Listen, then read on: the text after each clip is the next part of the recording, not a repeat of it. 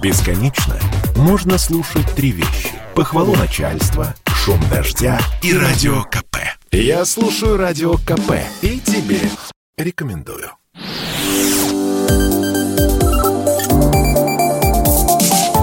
Что нового в союзное государство? Это прямой эфир радио «Комсомольская правда» и программа «Что нового союзное государство?». Мы в конце недели собираем новости, которые происходят в союзном государстве. Они могут касаться политики, экономики, социальной сферы или культуры, но объединяет их одно – вот именно союзное государство. В Беларуси начались совместные белорусско-российские учения «Союзная решимость-2022», крупнейшая проверка сил реагирования Москвы и Минска. Эти учения продлятся до 20 февраля, и они, как уже неоднократно подчеркивалось, носят исключительно мирный характер. Главная цель – проработать оборонительные действия в случае внешней агрессии и террористической угрозы. Задач в ближайшие 10 дней поставлено достаточно много. Это и усиление охраны границы, перекрытие каналов поставки оружия, блокирование банд формирований.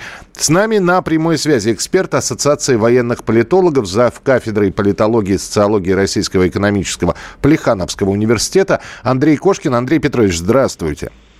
Здравствуйте, Михаил. Здравствуйте, дорогие слушатели. Андрей Петрович, а вот ну, подобные учения проходят постоянно, а, но эти учения немножечко особенно, они на фоне э, новостей о, о, об оружии, о войсках и прочее, прочее. Э, это как-то может повлиять на структуру учений, каким-то образом их поменять, или это просто информационный шум и фон, на фоне которого как раз эти учения проходят? Да, учения очень серьезные, они плановые, и это самое главное. А э, то, что они являются стабилизирующим фактором, в этом нет никакого сомнения, потому что э, все прекрасно понимают, что мы обязательная страна и не нарушаем своих слов. И даже если техника и люди приходят в Белоруссию, они возвращаются на свои квартиры после учений тоже будет и завершение этого э, второго этапа. Надо сказать, что учение началось с первого этапа переброска войск. Это за 10 тысяч километров с э, э, Восточного военного округа переброшена и техника, и люди, и оценка первому этапу дана блестяще, прошла пере, э, передислокация войск для начала второй важнейшей активной фазы, которую вы раскрыли весьма интересно. Вот сейчас она уже в развернуто э, формате проходит. И, естественно, э, наверное, уже э, тот страх, который нагоняли западные информационные средства, начинает э, снижаться. Но здесь ведь вот какая интересная история. Кто-то из экспертов сказал, вот закончится учение, наши войска вернутся обратно на, по местам дислокации, а Запад может сказать, ага, это вот наше давление э, вынудило их вернуться на исходные позиции. Это мы на самом деле. Может такое быть действительно? Да нет, я вам более того скажу, Михаил, так будет. А, так будет. Так пожалуйста, Макрон приехал, говорит, он э, заручился словами Путина, что деэскалация будет. Приехала э, министр иностранных дел Великобритании Ли Страс. И та уже всем объявляет, что она сдержала агрессивного Путина. Вот, пожалуйста, едет министр обороны Великобритании Бен Уиллис. Тоже будет говорить, что он сдержал. Они же сейчас челночную организовали такую дипломатию только лишь набрать очки, потому что заведомо знают, что у них успех в кармане перед своими избирателями. То есть в любом случае они оказываются в выигрыше тогда, получается, Андрей Петрович? Да, это еще началось э, с команды дипломатов под э, предводительством э, Венди Ширман, которая, о которой отправляли из Америки договариваться, чтобы Россия не вторгалась хотя мы ждали, что они будут говорить по основным пунктам договора о безопасности между Соединенными Штатами Америки и Россией. И вот с тех времен повелось, все, кто не приедут, все рассказывают, что они сдерживать Россию приехали, возвращаются и голубь мира. Это все началось 7 декабря прошлого года, когда Джо, э, Джо Байден сразу повысил свой рейтинг после того, как по видеосаммиту предупредил нашего президента, чтобы он не вторгался. И к Рождеству он самый лучший президент страны. Спасибо большое за комментарий. Андрей Кошкин, эксперт Ассоциации военных политологов, зав. кафедрой политологии и социологии Плехановского университета, был у нас в прямом эфире. Ну, э, уже учения идут. Войска провели передислокацию. На боевое дежурство заступила авиация и ПВО. После совместных маневров все силы и России, и Беларуси вернутся к местам постоянной дислокации. Об этом было объявлено еще даже перед началом учений «Союзная решимость-2022». И как ранее сообщил российский министр обороны Сергей Шойгу, Москва проинформировала иностранных партнерах об этих учениях. Но в США все равно уже заявили, что и Россия, и Беларусь своими действиями повышают напряженность в регионе.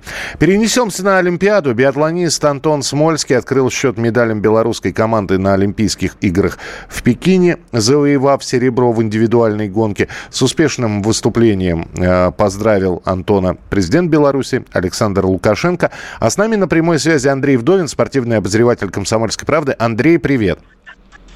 Добрый день. Андрей, давай вспомним события 30-летней давности. И вот распался Советский Союз, наступил 92 год, февраль, и началась Олимпиада в Альбервилле.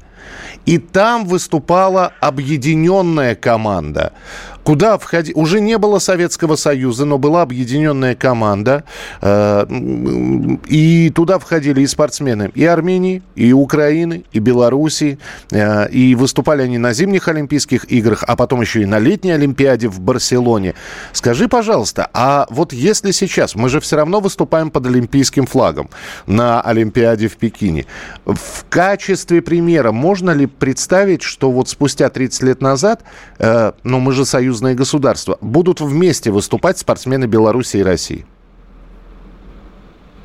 Ну, тогда медалей э, у нас будет меньше, э, чем если бы мы выступали по отдельности. Почему? Мне кажется, так. Почему? Э, а потому что, ну, допустим, сейчас э, гонка, гонка биатлонная, да, мы можем выставить, одна страна может э, выставить четырех спортсменов, да, а две страны может выступить восемь спортсменов.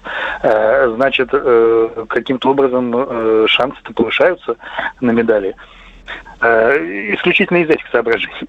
Но на самом деле э, мы же болеем за наших, да, мы не болеем, не знаю, вот в данный момент мне как-то не так, чтобы важно, как мы называемся, сборная России, хотя мы везде у себя пишем, что мы сборная России, вот, или э, команда Олимпийского комитета России. Мы наши, это наши, мы за них болеем.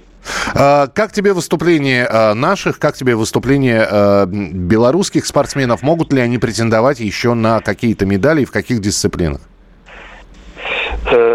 Ну, знаешь, насчет белорусских спортсменов я тебе ничего особенного не скажу, да, я знаю, что у них есть и неплохие э, биатлонистки, и, может быть, там даже и медалька будет у них э, в эстафете, у них есть, насколько я помню, фристайлисты тоже вроде бы неплохие, но, опять же, я здесь не эксперт.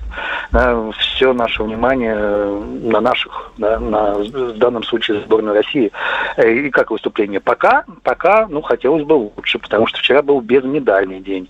Э, сегодня порадовал наконец-то Александр Большунов, Александр да. Большунов, да. Ну, не он, наконец-то, да, он-то нас всегда радует. У человека шесть гонок на Олимпийских играх. И в, каждой, и в каждой гонке, да, в каждой гонке каждый, он... В каждой гонке он брал бинали. И это, конечно, очень-очень-очень здорово, круто. Сегодня второй, сегодня серебро на классике. Э, там Син, конечно, творил что-то невообразимое, который выиграл эту гонку. Угнаться было за ним очень-очень сложно, но Александр делал все, что в его силах, и оставил за спиной Клебо, что, в принципе, уже норвежца того самого, да, своего основного соперника, э, что уже само по себе э, тоже очень приличное достижение.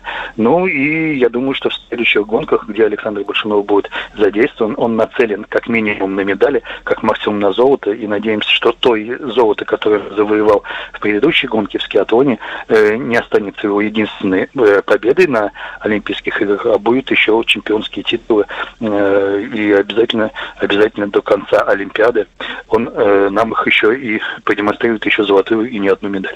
Спасибо большое, Андрей Вдовин, спортивный обозреватель «Комсомольской правды». Наблюдаем за выступлениями спортсменов и российских, и белорусских. Впереди еще и выступления фигуристов, и, конечно же, хоккейные матчи. А наша сборная России сегодня обыграла датчан со счетом 2-0. Не без сложностей была эта игра, но тем не менее. Продолжаем следить за олимпийскими событиями, а мне осталось э, сейчас предоставить слово э, моему коллеге, который расскажет о том, что можно посмотреть в выходные на телеканале «Белрос». Белрос приглашает к просмотру художественного фильма «Трамвай в Париж». Десять дней, наполненных невероятными курьезными событиями, необратимо изменили привычный жизненный уклад профессионального художника Валерии Петровны Сташинской. Увольнение с работы и необходимость выплачивать кредит не ввергает ее в пучину отчаяния. Лера готова на любую работу, ведь у нее есть только две недели на то, чтобы разрешить свои финансовые проблемы и уехать в Париж для создания авторского фотопроекта о влюбленных. В личной жизни самой Леры полная неопределенность, ее близкий друг, актер Костя, склонен в большей степени к азартным играм, чем к созданию семейного очага. И Лера награждена за свои старания и стремление к мечте. Смотрите первую и вторую серии фильма «Трамвай в Париж» на телеканале «Белрос» 14 февраля в 21.10. Еще «Белрос» расскажет о самых актуальных новостях. Чтобы быть в курсе всего, можно следить за информационно-аналитической программой «Факты на стол» 14 февраля в 19.15 и 23.15. Что нового в союзное государство? Программа произведена по заказу телерадиовещательной организации Союзного государства.